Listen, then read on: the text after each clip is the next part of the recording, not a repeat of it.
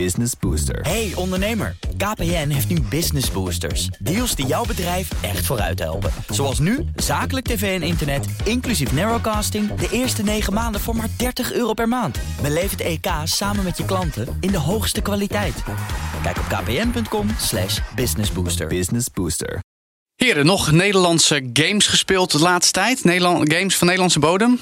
Nee? Eh, ik wel, ja, Ja, zeker. Age of Wonders. Ja, Wonders. Delft. Ja, mooi. Triumph Ja, Studios. ja, jij zit mij heel graag aan te Ja, kijken. ik heb een stukje gespeeld van, hoe heet je dat, eh, dat eh, wereldberoemde game Horizon. Horizon, oh ja, iets op de PlayStation of zo. Ja, Ja, ik weet het niet meer, Ja, maar dat nou, was voor be- mij Best leuk. mooi. Ik heb er persoonlijk niet zoveel mee. Nee, Ik, had, ik, had er, ik heb het een tijdje gespeeld en toen dacht ik na een tijdje, nou laat maar zitten.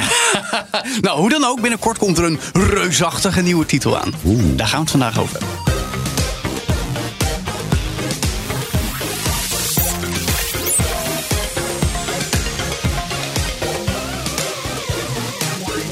In deze nieuwe aflevering van All in the Game, de podcast over videogames voor iedereen. Dus delen met je vrienden, abonneer je op deze podcast om op de hoogte te blijven. Dat vinden wij leuk. Ditmaal in de studio André Dortmonds. Daniel Mol, en Joe van Buurik. Daniel, fijn dat je bent. dank u wel. Leuk dat je weer eens aanschuift. Zeker, heel Als leuk. eh, mede hardcore gamer op de Ja. BNR Tech redactie. En straks gaan we praten over een Nederlandse game die al tien jaar in ontwikkeling is. Tenminste, dat zegt het persbericht. Daarmee eh, bedoelen ze als makers volgens mij vooral dat de voorganger van het spel vandaag precies tien jaar geleden uitkwam. Meer daarover, over een minuut of tien. En in de laatste vijf minuten gaan we ook nog even praten over een game, legendarische game, moet ik zeggen, baanbrekende game van vroeger in meerdere opzichten. Maar eerst, Wat speelt er? Ja, mag ik deze aftrappen? Want dit is voor mij. Kom maar op, jongen. Ja, Ja, je mag. nou ja, de game van het jaar. die- Voor, voor sommige mensen zelfs de game van het decennium is net uit. Conor en ik hebben er al over gesproken. Daniel, jij weet wat ik bedoel en niet lullig erover doen. Nee, we hebben het over Zelda. Tears of the Kingdom. Ja. Nou ja, ik kan er, kijk, ik kan er moeilijk lullig over doen. Het regent tienen qua recensies. Ik wou zeggen. en- Iedereen is lyrisch. En, de verkoopcijfers gaan gewoon bijna letterlijk door het dak. ja. Keihard uit de startblokken geschoten. Maar, maar ben jij lyrisch? Eh, hem niet gespeeld. Dit was Joe's segmentje, maar nee, ik, eh, ik vind het heel moeilijk. Ik kan moeilijk wennen op eh, die, zeg maar, aan die 30 frames per seconde op de Ja. Switch. Ik Ja, heb maar wel dat- Switch, ik ben heel gelukkig ermee, maar Ja, dat is ook wel het nadeel. Dat hebben Conor en ik ook benoemd in de shortcast waarin we Ja, over Tears ja, of the Kingdom praten. Er is maar één nadeel aan die game, technisch in elk geval. En dat is dat de Switch gewoon niet sterk genoeg is Ja. om die game te draaien. Zodra je in een boom klimt en de blaadjes in beeld komen... of je hebt een object vast en je loopt door, eh, door het beeld... dan zie je gewoon de beeldverversing door de helft gaan. Echt waar? Ja, het is echt. Het, is wel, maar het, is, het gebeurt niet vaak, maar als het gebeurt is het wel heel erg merkbaar. Dus ja, maar toch, het is een fantastische game. En ik denk dat hij echt nog heel veel meer records gaat breken. Ik bedoel, Breath of the Wild verkocht al 30 miljoen exemplaren. Afgelopen maart kwamen ze erop. Nou, dat, daar hadden ze zes jaar voor nodig. Ik denk dat Tears of the Kingdom daar dit jaar al misschien wel lachend overheen gaat. Dus ja, om het, toch wel bijzonder. Ja, heb, nou je, ja. heb je het al een beetje kunnen spelen eigenlijk? dit, dit vraag je met opzetten. Ja, ja, zeker. Nee, Ja. want zoals misschien sommige luisteraars wel weten... had ik iets anders te doen de dag nadat Vertel de game. Nou, ik Ja, ben getrouwd. ja, ja, ja. Ik heb een hele mooie ring jongen. Dankjewel, dankjewel. Gefeliciteerd. En we hadden ook natuurlijk Zelda-achtige elementen in de bruiloft verwerkt. Met bijvoorbeeld muziek tijdens de ceremonie was het bekende Fairy Fountain. Bekende thema als je bij een heiligdom in de, in de Zelda games komt. En eh, we hadden zo nog wat andere verwijzingen naar eh, fantasy games, series, boeken, noem het op. Maar is die wezenlijk anders dan de vorige game? Tears of the Kingdom dan Breath of the Wild. Nou, het borduurt erop voort, maar eh, wel op zo'n manier persoonlijk dat ik denk van oké. ehm, nee, laat ik het zo zeggen. Je zag met Breath of the Wild, dat heb jij ook gezien, Daniel, op YouTube allemaal video's van spelers die de hele zieke dingen bij doen. Weet je wel, dat je kon objecten met elkaar combineren en skills, waardoor je gewoon bijvoorbeeld op een blok de hele wereld over kon Tears of the Kingdom heb je het nu over. Nee, Bre- Breath of Oh, the ja, Wild heb ik nu ja. over. En dat Ja. was eigenlijk niet helemaal de bedoeling voor Breath of the Wild. Maar het is voor mij duidelijk dat de, eh, de makers hebben gezien... oh, dit doet de community ermee. Dus wij gaan dat concept helemaal uitbouwen voor de opvolger, Tears of the Kingdom. En dat vind ik heel knap. Dat, dat ja, is een beetje ja. de dialoog tussen makers en community. Van oké, we hebben iets gemaakt, jullie doen dit ermee. Oh, dat vinden we vet. Dan gaan wij daar nog meer als makers mee doen. Zodat jullie bij de nieuwe game, Tears of the Kingdom... nog meer gekkere dingen kunnen doen. Dat Dat is ik wel leuk. Ja, Dat vind ik wel leuk. Ik Dus vind het tof, maar het is, dat is ook het, echt het enige wat ik van die game de hele tijd zie. jij gaat hem nog spelen. Eh, de- Ik heb hem, Daniel, op een, misschien op een emulator Mede, dank, nee, mede dankzij jou heb ik hem nu in drievoud. Ja, Dus jij is leent waar. gewoon een exemplaar. En dan eh, horen we binnenkort van jou wat je nou echt van Ja. vindt. Ik ben benieuwd. In de tussentijd wil jij het over een andere game hebben die jij de afgelopen Ja, tijd ik zit een beetje in een game zwart gat. En dat heeft te maken met een release die eh, op 6 juni gaat komen. Dat is namelijk Diablo 4. Oeh. Ehm, ik heb inmiddels drie weekenden eh, server slam en open beta achter de rug. En ik, Voor, voor wie het niet weet, in twee zinnen, wat is Diablo 4? Ehm, een, eh, even kijken, een RPG van boven gezien. En er komen hordes en hordes monsters op je af. En je moet je karakter uitbouwen met nieuwe armor en weapons. Je drukt heel veel op knopjes om vijanden af te slachten Ja, en het is ook heel iets betere gear. Ja, heel hysterisch, heel eh, snel, fast-paced. Maar het is super ja, Verslavend. verslavend en interessant. en gewoon eindeloos veel endgame en heel leuk. En Wat is er nou echt leuk aan? Want ik heb ook één dag de open beta, of één avond de open beta van Diablo 4 gespeeld. En ik denk, ja, als ik, als ik een fantasy actiegame wil, dan speel ik Zelda. Of iets wat... wat Ik was er na een kwartier klaar mee. Ja. Nou, jij hebt Ja, hem ook geprobeerd. ja, ik snap het. Oh, ja. ik zou het wel wat voor jou vinden eigenlijk, Dre. Maar nee, Nee. het is, het Wat is, is gewoon leuk eigenlijk aan? een soort eindeloze actie met RPG-elementen. Dus die RPG-elementen gaan heel diep, maar die actie is super snel. Dus ik ben ook groot fan van World of Warcraft. Daar is het allemaal wat langzamer. Mhm. Dit is super snel. eh, en je kan eigenlijk eindeloos je karakter uitbouwen. nou ja, tot je soort van de sterkste ooit bent. Dat is, dat, dat is gewoon heel tof. En Ja, maar het is eigenlijk een heel ouderwets spelopzet. En, en Ja. het ziet er ook helemaal niet heel indrukwekkend uit per se of Nou, zo. nou, nou. Nee, nee, maar als in het is, het, is, het is niet lelijk, maar het is gewoon van bovenaf gezien. zeg oké. maar, het, het- Ja. op het eerste gezicht i- ziet het er ook uit als een game van 25 jaar geleden. Ja, nou, het concept ben ik met je eens. Dat is gewoon echt oud. Eh, alleen er zit zoveel variatie in. En die, die endgame, en daarmee bedoel ik dus als je max level bent, als je de campaign hebt uitgespeeld, dat je dan nog door kan spelen. Ja. Die endgame is inmiddels zo uitgebreid. En daar hebben ze met Diablo, 4, eh, Diablo 3 ook wel van geleerd. Diablo 3 was echt waardeloos toen het uitkwam eigenlijk.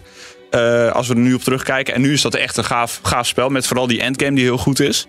Eh, en met Diablo 4 heb ik daar gewoon heel veel zin in. Dat je dat eindeloos kan gaan spelen. Ja, met vrienden, weet je wel. Ja. Leaderboards, eh, gear verzamelen, Ja, maar dan, is het dus eigenlijk eerst eh, een beetje het bekende concept, zoals het in heel veel games van Blizzard is. Eerst heel lang spelen totdat je een heel goed personage hebt. En dan begint het spel pas echt, want dan gaat ja, dan begint eigenlijk de tweede, het tweede deel van het spel. Dan is het verhaal afgelopen. En dan Ja. gaat het echt over de beste gear verzamelen. Helemaal je karakter optimaliseren. Nou, dat vind ik prachtig. Gewoon. Ja, maar er zijn toch heel veel spellen die dat doen?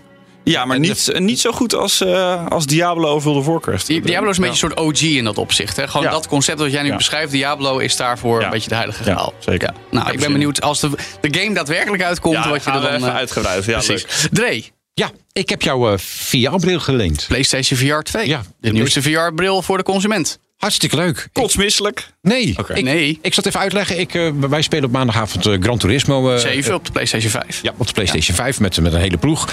En ik heb thuis een, een, een autostoel op de, op, de, op de grond geschroefd met een televisie voor mijn neus. En dan stuurtje erop en eh, een plankje gemaakt. En eh, dan, dan die VR-bril op. Maar het is een beetje omslachtig om dat ding op te zetten, te kalibreren. Je bent helemaal afgesloten van de buitenwereld. Ehm, eh, er zitten oortjes bij, dat is prachtig. Ja, maar ik weet, zit er een microfoon in eigenlijk? Ja. Dat weet ik eigenlijk niet. Oh, had ik niet in de gaten. Dus ik heb mijn eigen koptelefoon nog op. Dus je zit helemaal afgesloten van de buitenwereld. Nadeel is als je niet in de lobby kan komen bij je maten en je wil even appen, moet alles weer af. Dat is het enige nadeel. Eh, maar wat een waanzinnig beeld is dat. Ja. Vooral in Gran Turismo, dan zit je, je zit letterlijk in die auto. Ehm, je kijkt om je heen, je ziet een achterbank, je ziet een, eh, een, een, een, een brandblusser naast je liggen. Je, het is waanzinnig. Als je naar buiten kijkt ook. We zaten twee weken geleden, toen ik hem voor het eerst probeerde, zat ik alleen maar naar de, de, de, de, lucht te kijken. je Dat miste is- de bocht. Niet naar de bochten. Dus, maar het is. Maar, ehm, Het is echt heel indrukwekkend, dat klopt. Ik heb het er in On The Game nog niet over gehad, want ik heb dat ding al een tijdje binnen. En we hebben hem wel op de radio besproken, in de schaal van hebben, bij de Tech Update. En dat ook Bas van Werven zei, wauw. Het is wel echt qua resolutie en beeldverversing ja. is het echt heel tof. En nou, dat ding kost 500 euro. Uh, is 99 nu al. Nou, kun je nagaan. En dan heb je nog een PlayStation 5 bij nodig van nog 550 euro. Dat vind ik op zich schappelijk als je het vergelijkt met dat ding van Meta. Een Oculus Quest Pro, ja, dat wel. Of ja, Meta Quest Pro ja, inderdaad. Ik, heb ze niet vergeleken natuurlijk, want het enige die ik eh, nu eh, even thuis heb is die van Joe. Mm. Maar is, is, zit daar nog heel veel kwaliteitsverschil in, wat jullie weten? Dus de PlayStation VR 1 en 2? Nee, nee, tussen, de, VR... Meta Quest Pro. Ja, de Meta Quest Pro en de VR 2. Mm. Volgens, mij, volgens mij was, was dat ding zoveel duurder en dat het qua meerwaarde wel meeviel. Maar ik ben, voelt dit echt als racen? Als auto. Ja, man, je, je ziet diepte. Eh, ik zat op een gegeven moment zaten we van de week op een circuit. En dan ga je echt met een, eh, moet je een chicane nemen. Die gaat dan links naar beneden en weer rechts. Je gaat, je gaat ja, hoogteverschillen worden heel erg versterkt. Ja, je voelt dus in je buik voel je dus gewoon dat, dat, dat hoogte. Maar je zit gewoon stil. Af. Alsof dat- je in een rollercoaster zit. Ik kan me voorstellen dat je, dat je daar misselijk van wordt. Ja. Maar ik, ik vind het eigenlijk wel een aanrader als je echt... Klopt. En Gran Turismo 7 is ook wel een beetje ironisch. Want racegames doen al een tijdje veel met VR. Maar zeker GT7 weet het gewoon heel goed te verwerken.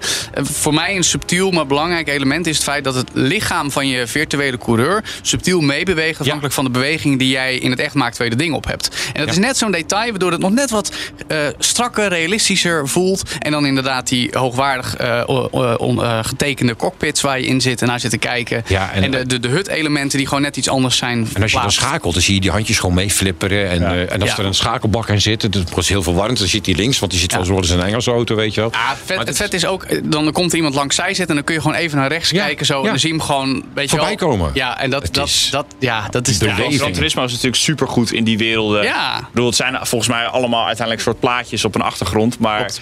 Het Ja. is super realistisch ziet het eruit in ieder geval. Daar zijn ze altijd heel goed in. Dre, wat is het volgende wat je gaat spelen met het ding? Ik wil eigenlijk Resident Evil Village gaan proberen. Oh. Dat is echt zo'n horrorspel. Maar dat moet ik wel in de woonkamer doen, want dan kan ik niet op mijn stoel natuurlijk Nee, blijven en dan, en dan wil je je kinderen of je vriendin erbij te hebben voor het geval dat je zo hard schrikt dat ze je moet ja. opvangen. Maar dat lijkt me wel gaaf. Ja. Ja, lijkt me wel gaaf. Mij niet gezien hoor. Nee, nee, ik ga ook wel gewoon zelf wel spelen. De main game.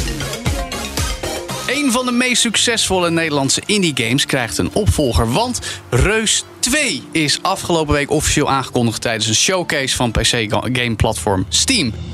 En ik ben blij om te zeggen dat ik een van de oprichters van de ontwikkelstudio Abbey Games best wel goed ken. Want hij is nu bij ons, Manuel Kersenmakers. Hi. Samen met een van de andere co-founders van Abbey Games, Adriaan Jansen. Goed dat jullie er zijn, heren. Fijn. Reus 2 dus. En ja, ik moet er maar gelijk bij zeggen. Het is een internationale game met een Nederlandse naam. Maar dat is eigenlijk een woordgrap op zich, hè? Daar, daar, daar lachten jullie heel hard om toen jullie nog studenten waren. En die hebben jullie gewoon volgehouden. Toch? Ja, nou, het was, het was de grap. Het, was gewoon, het voelde gewoon heel goed. Want Ja. het lijkt dan ook op... Het is een god game. Ja. En dan heb je al heel snel dat je ook eh, woorden zoals Deus en er zitten reuzen in. En toen kwam eh, iemand met van... Reus, dat is eigenlijk gewoon een goede naam. En ook lekker Nederlands. Ja. Lekker Ja, kort ook. En durven dat dan wel, het een Nederlandse naam te geven? Ja, het is gewoon vet. Ja. Ja. En het, eh, het is gewoon hartstikke leuk. Want onder elke YouTube-video, onder elke comment thread zie je mensen roepen... Reus, it's Dutch for giant. Ja, Nou ja, dat is wel een hele slimme gratis marketingtruc, zou ik maar zeggen. Nou, je noemt het al een beetje, Adriaan, waar de game over gaat. Eh, Vertel even, wat, wat is Reus 1 en dus ook Reus 2 voor, voor game verder? Ja, Reus is dus een, een god game. Een game waarin je dus eh, god speelt. Eh, dat doe je omdat je, je hebt een, een mooie ronde planeet. 2D view. Dus je ziet het vanaf de zijkant. En waarin je eh, reuzen bestuurt die de natuur maken voor de mensen. En eh, de bedoeling is dat je het eh, mooi en goed maakt voor de mensen.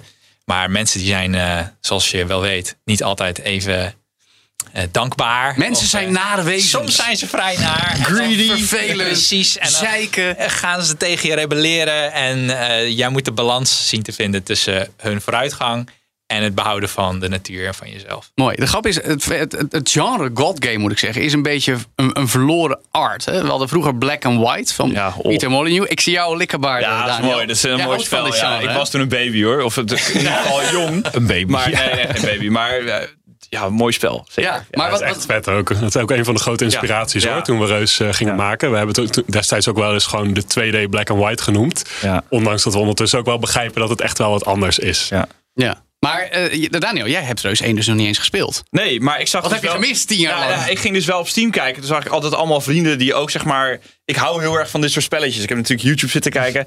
Ik vind dit super, super leuke eh, spellen waar je een beetje moet balanceren. En het is ook niet allemaal super hectisch. Eh, Flink contrast met Diablo dan. Ehm, maar heel grappig dat het precies zo'n strategiespelletje is. Wat voor mij echt... eh, ja, ik vind het heerlijk. Dit, Maar, maar, leg- maar leg even uit voor mij, hè, want ik, ik ken het spel helemaal niet. Ik ben, word heel nieuwsgierig. Ehm, wat moet ik nou precies doen? Ik, ik zie een planeet. Ehm, daar moet ik dus dingen mee gaan doen. Met die planeet. Ik moet het, eh, wat, wat, wat moet ik iets gaan neerzetten? Moet ik iets eh, gaan eh, ontwikkelen? Wat, moet ik, wat moet, ik, moet ik precies doen? Wat moet ik me voorstellen? Je mag eh, als allereerste mag je echt daadwerkelijk de biomen maken. Dus bossen, bergen, oceanen, Ja. et cetera. Dus dat zijn grote acties. En dan vervolgens moet jij daar ecosystemen maken die iets opleveren voor de mensen. Dus Zo. eh, een, een simpel iets. Je zet wat stenen neer, zodat ze stenen eh, eh, gereedschap kunnen maken. Als resource hebben ze het al. Als resource hebben ze het dan. Ja. Eh, en je zet er ook wat konijnen neer, want dan kunnen ze wat eten. Maar die konijnen, die werken ook soort van samen, tussen aanhalingstekens, met de, de, de stenen. Want de konijnen die kunnen dan graten gaven onder de stenen. Ja, ja, en ja, die, konijnen die geven dan meer eten aan de mensen, omdat ze het beter hebben. Dus Ja, je moet echt dus een ecosysteem maken. Dus alles hangt samen met elkaar. Als je Ja. ergens één foutje maakt, dan gaat de hele ketting gaat om. Nou, dat, is, dat is precies een van de uitdagingen om voor te zorgen dat dat niet gebeurt. Want Ja. dat is wel hoe het echt een beetje werkt natuurlijk. Je kan niet een, eh, een, eh, een ecosysteem vanuit het niks eh, opbouwen. Zo werkt het natuurlijk ook niet. Dus Ja. dat was een van de design eh, uitdagingen om voor te zorgen dat dat wel leuk blijft. En dat je een Ja. beetje speels kan experimenteren met verschillende Ja, en, dan- en dan de name of the game, letterlijk. De, de reuzen, die, die komen daar op een gegeven moment op af. Hè? Van, je hebt iets neergezet en dan trek je enorme wezens aan... die eigenlijk een Ja, soort... je speelt eigenlijk die enorme wezens. Ja, je, je Ja. bestuurt, eh, volgens mij zijn het er vier als je begint. Ja, en in Reus 1 waren Ja. zijn er vier. En in Ja. Reus 2 hebben we er meer. Ja, Dat was het, vet, ja. ja. Eh, en, en dat zijn je avatars eigenlijk. Dus die zijn degene die de natuur kunnen maken. Dus je hebt een hele grote Ja. klap en die kan zo'n oceaan maken. Ja, die kan- een ja, gat in de grond te slaan. Eh, Ja. En dan komt er een oceaan. En, En de, ja, de grap van die game is eigenlijk dat die reuzen zijn zo oppermachtig dat je er ook geen probleem meer hebt om als je wil in één keer de mensen uit te roeien. Dus helemaal geen. Bij Black and White was het nog moeilijk om machtig te zijn. In Reus is het triviaal om machtig te zijn. Maar je doel is balans creëren. En Dat is altijd een uitdaging. Ja, dus soms is het dus nodig om gewoon even een heel een hele beschaving even gewoon Uit van te de roeien. Nee, Als de speler dat nodig Ja, vindt, ja, dan is het ja. nodig. Soms is dat ook zo. Dus je je ziet mensen die, waarvan een dorp heel oorlogszuchtig is geworden. Ja. En je kan al de hele tijd proberen een brandje te blussen. Maar misschien is het gewoon efficiënter als ze gewoon Ja. niet bestaan. Ja, kijk. eh, Oké, eh, sequel. Dus, Reus 2. Vertel, wat, wat gaat er anders worden dan wat jullie nu al verteld hebben? Of heb je dat eigenlijk al weggegeven in deze Nee, dat, het wordt, wordt een hoop eh, anders. Dus Nou. bij, bij Reus 1 Tipje van de sluier. Bij, bij Reus 1 eh moesten focussen op inderdaad eerst de natuur maken en de planeet maken. Eh, dat zit er nog steeds in. Maar wat we bovenop hebben gedaan is dat de mensen ook echt cultureel ontwikkelen. Mm. Ten opzichte van wat jij hebt geplaatst. Ze maken muziek, gaan naar theater, Eh, studeren. Ja, of ze worden filosofen Oh. of eh, dat soort dingen. Dat Helemaal is- iets voor Daniel. Ja. Dat is eh, zeker het, het, het, eh, het, hetgene waar we voor gaan. En dat hangt dus ook af van wat je hebt geplaatst in de wereld. Dus eh, ja, als jij veel, eh laten we zeggen, roofdieren neerzet, dan worden het meer jagers. Of Ja. dat soort dingen. Ik vind het gewoon, Manuel, wij kennen elkaar notabene van de middelbare school. Het, het gymnasium zeg ik maar bij. Dat voelt een beetje alsof daar inspiratie vandaan komt als ik hoor zeg maar, beschaving en cultuur en goden. Ja, niet zo. We hebben onze belangrijkste herinneringen gemaakt tijdens de cultuurreis. Dat ook nog. Ja. Ja. Dit wordt wel heel nepotisch. Maar eh, ja, dat is dus wel een beetje waar het idee zeg maar, verder Ja, ik doorgevoerd denk on- onze games gaan eigenlijk altijd over eh, de menselijke cultuur, de menselijke beschaving. Ook Godhood, onze volgende game. Van In welke kanten ontwikkelt religie zich en wat heeft dat voor impact op de samenleving? En natuur is een groot thema. En dat is gewoon iets wat we steeds verder proberen te verkennen in Reus. Hoe beïnvloedt de natuur om mensen heen hun eh, culturele ontwikkeling? En waar het in Reus 1 dan nog soort van klein was, het gaat altijd over de utopie die je met de mens probeert te bereiken. Echt een soort harmonische eh, eindstaat, gaat het in Reus 2 alle kanten op. Zeg maar, als het een lot van de mensheid kan zijn, dan kan het in de game. ik, dit, ik ga je heel lekker. Ja. Ik dit echt, Ja, hoe eh, zijn jullie erop gekomen om Reus 1 te gaan maken? Had je er zelf behoefte aan? Was het een leuk? Hoe, hoe, hoe ontstaat dat, als ik vragen mag? Ja, het is vanuit, eh, we zaten allemaal op de eh, informatica-opleiding en we dachten, we- we- wij willen gewoon games maken. Ja. Maar dat betekent ook dat we een game studio moeten hebben. Nou, ADN is daar in eerste instantie mee begonnen, samen met eh, Bas.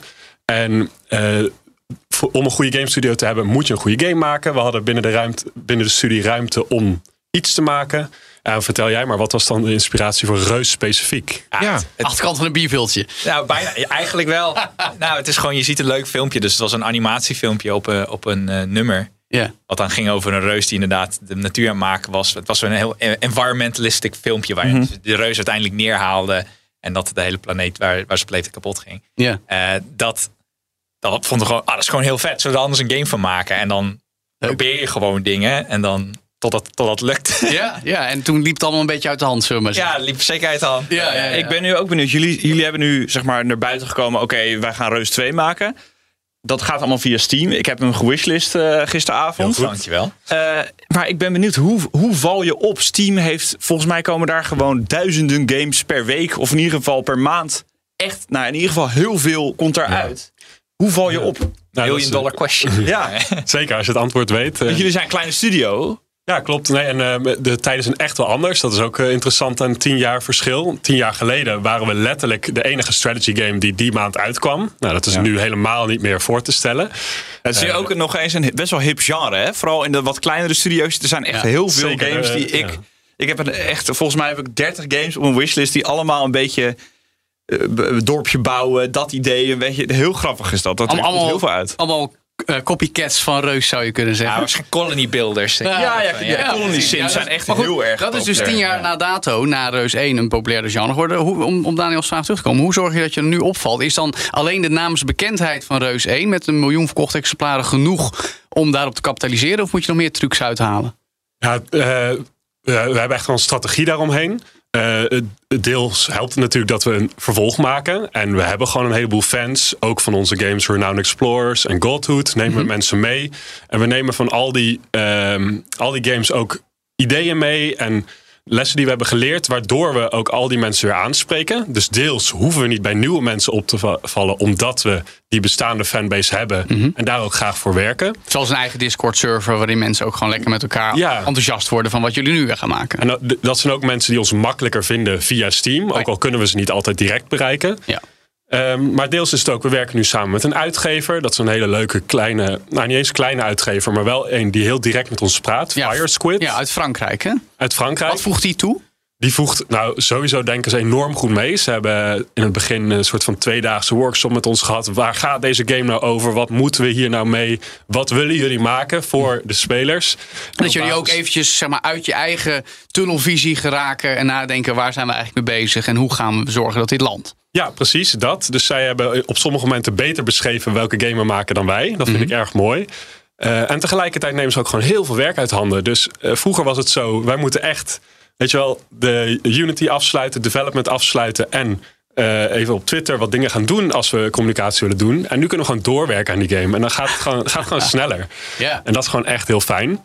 En ze hebben natuurlijk een bepaald bereik op basis van volge games of hun netwerk. Dus dat is heel fijn. Eh, daarnaast denken we eh, dat Reus 2 ook gewoon heel, nog steeds een hele belangrijke niche vervult. Eh, je zegt gold games zijn een verloren art. En wij denken, de, je hebt wel andere, maar er zijn nog steeds heel weinig gold games. Er zijn steeds meer strategy games. Maar echt die game waarin jij een grote fantasie kunt vervullen. En die vervolgens niet eigenlijk neer, neerslaat in een soort van zandbakje waar je even leuk kan spelen. Maar ook echt een goede strategy game is. En dat is wat wij proberen te maken. En waar we ook echt denken dat mensen nog behoefte aan hebben. Daniel? Nou, dat klopt. Nou, eh, ik bedoel, ik sta hier nu met, met, met twee mannen in de studio, dus ik kan moeilijk eh, negatief gaan over doen. Nee, nee, maar ik bedoel, jij bent een liefhebber van het dit klopt games. wel. En we hadden het dus net even over van die colony builders, colony sims. Eh, daar zijn er echt heel veel van. Echt tientallen op dit moment.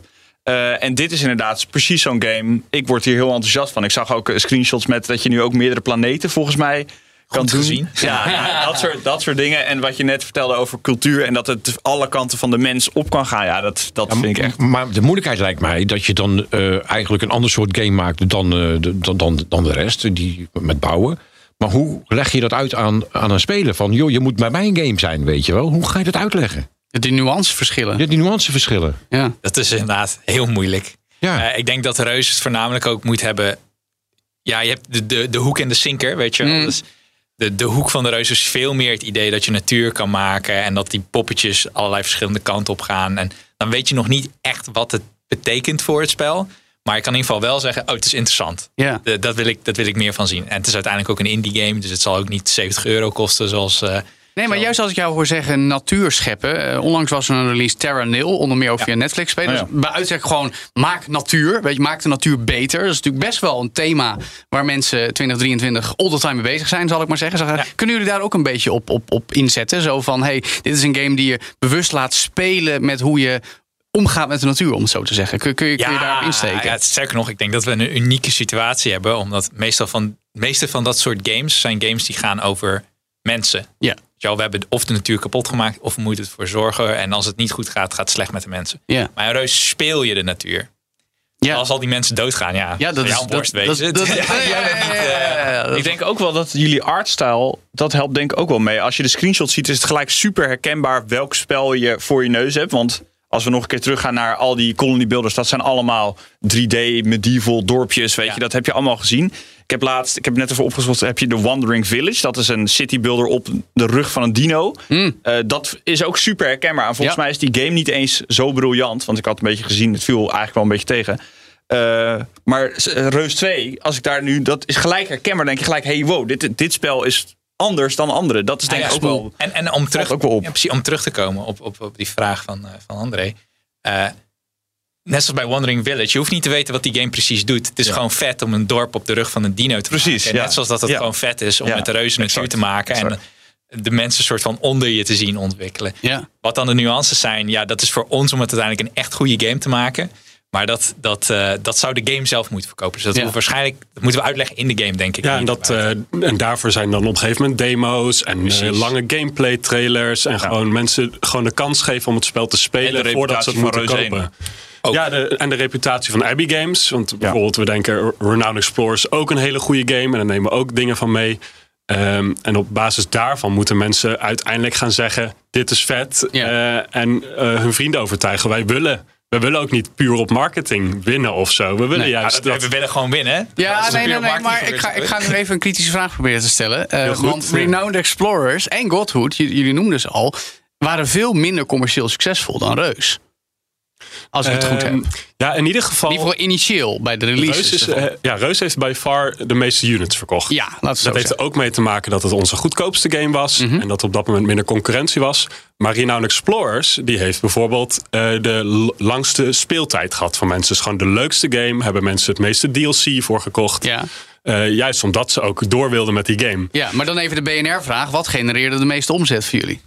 Eh hoe reus wel. Ja. Toch wel Reus. Ja, maar, ook niet met zo'n groot verschil. oh, dat weer niet. Oké, oké, oké. Maar Maar goed, de- desondanks... Nee, ja. Werken jullie ook samen met YouTubers, Twitchers?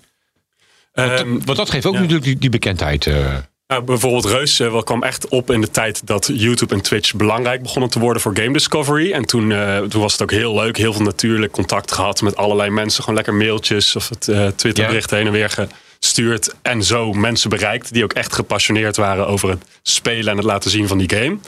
Bij Renowned Explorers werd het al wat meer, eh, ja, ook eh, soort van commercieel. Maar we hebben nooit echt eh, mensen daarvoor betaald of zo. Maar wel samenwerkingen gezocht en gewerkt aan dingen die leuk waren voor hen. Bij Goldhood hadden we zelfs, weet je wel, dat je je volgers naar Twitch-followers kon noemen en zo. Maar dat was ook maar een klein dingetje.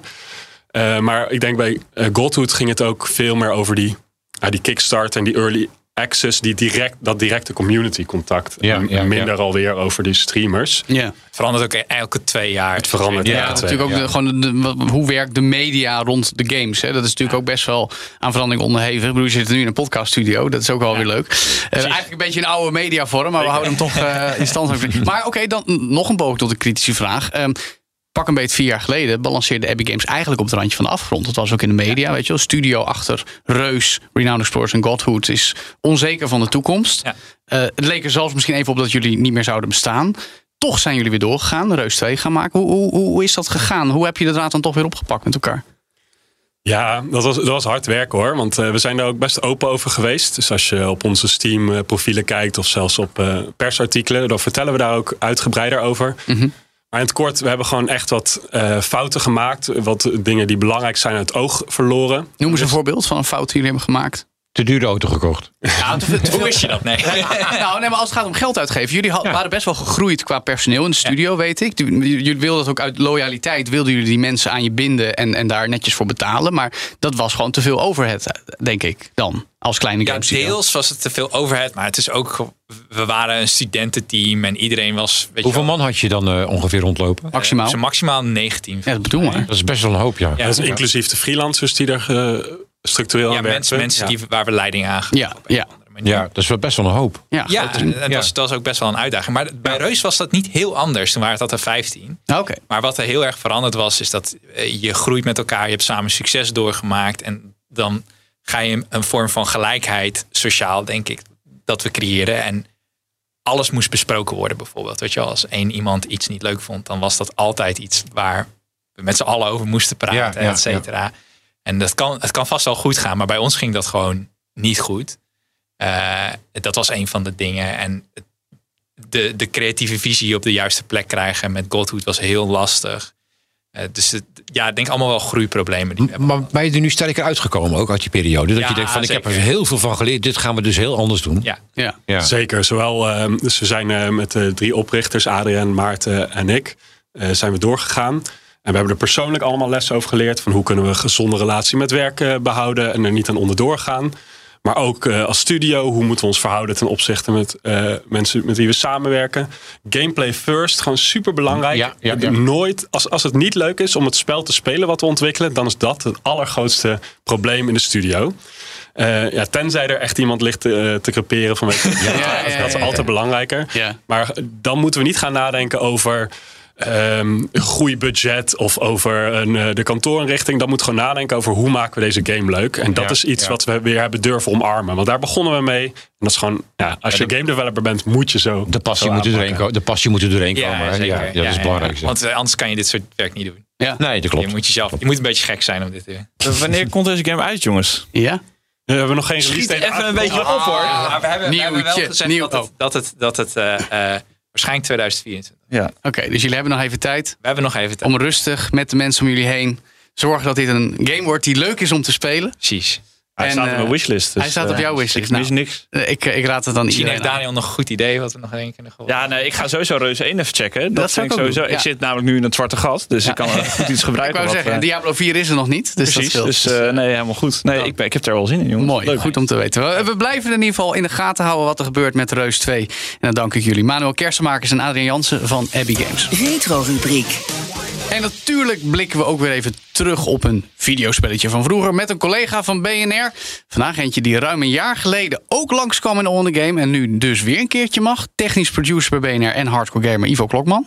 Hi. Hey Ivo. Hi. De vorige keer hadden we het over Commander Keen van id Software. Over welke game gaan we het nu hebben? Ja, we gaan naar het jaar 1993. Doom. Ook van id Software. Ook van id Software. Min of meer de opvolger van Commander Keen. Nou ja, niet helemaal, want Wolfenstein 3D zat daar nog tussen. Klopt. Maar, maar Doom is wel een beetje de, de oershooter die iedereen nog Ja, en, Weet. en genoeg eh, frames per second, hè? FPS.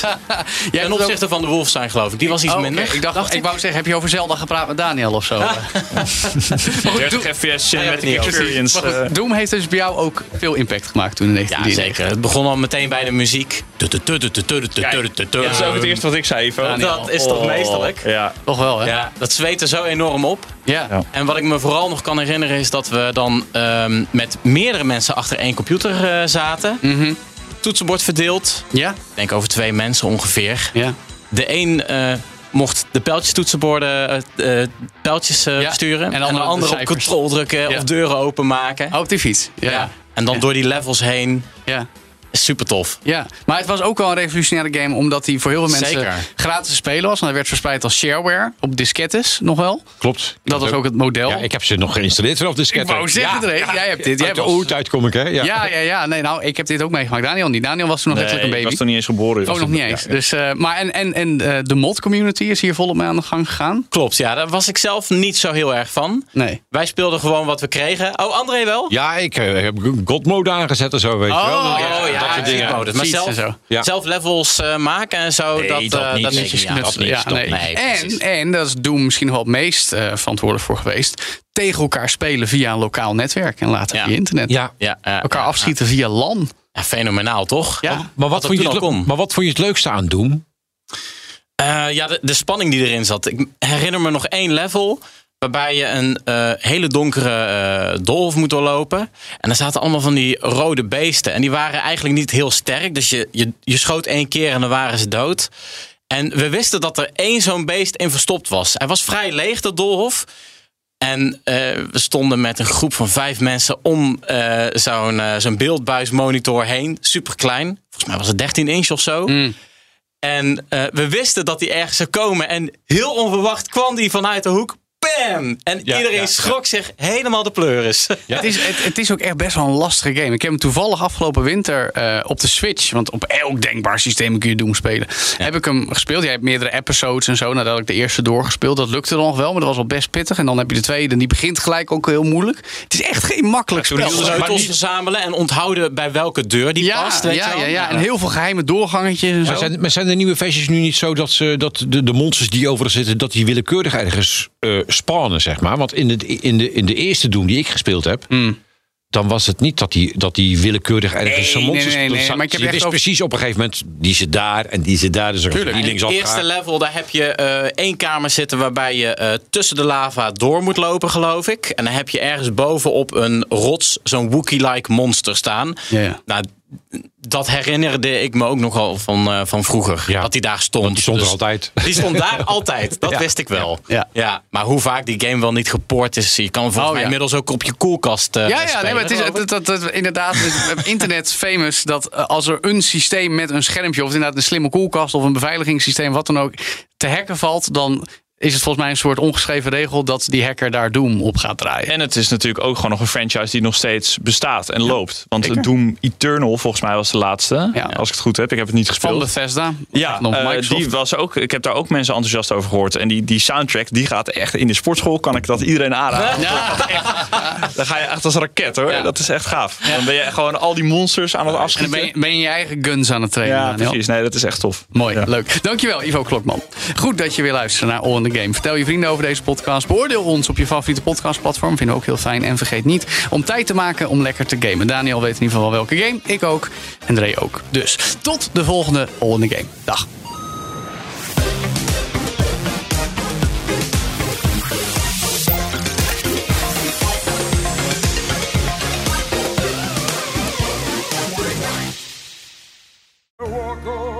Hardlopen, dat is goed voor je. En Nationale Nederlanden helpt je daar graag bij. Bijvoorbeeld met onze digitale NN Running Coach... die antwoord geeft op al je hardloopvragen. Dus, kom ook in beweging. Onze support heb je. Kijk op nn.nl slash hardlopen.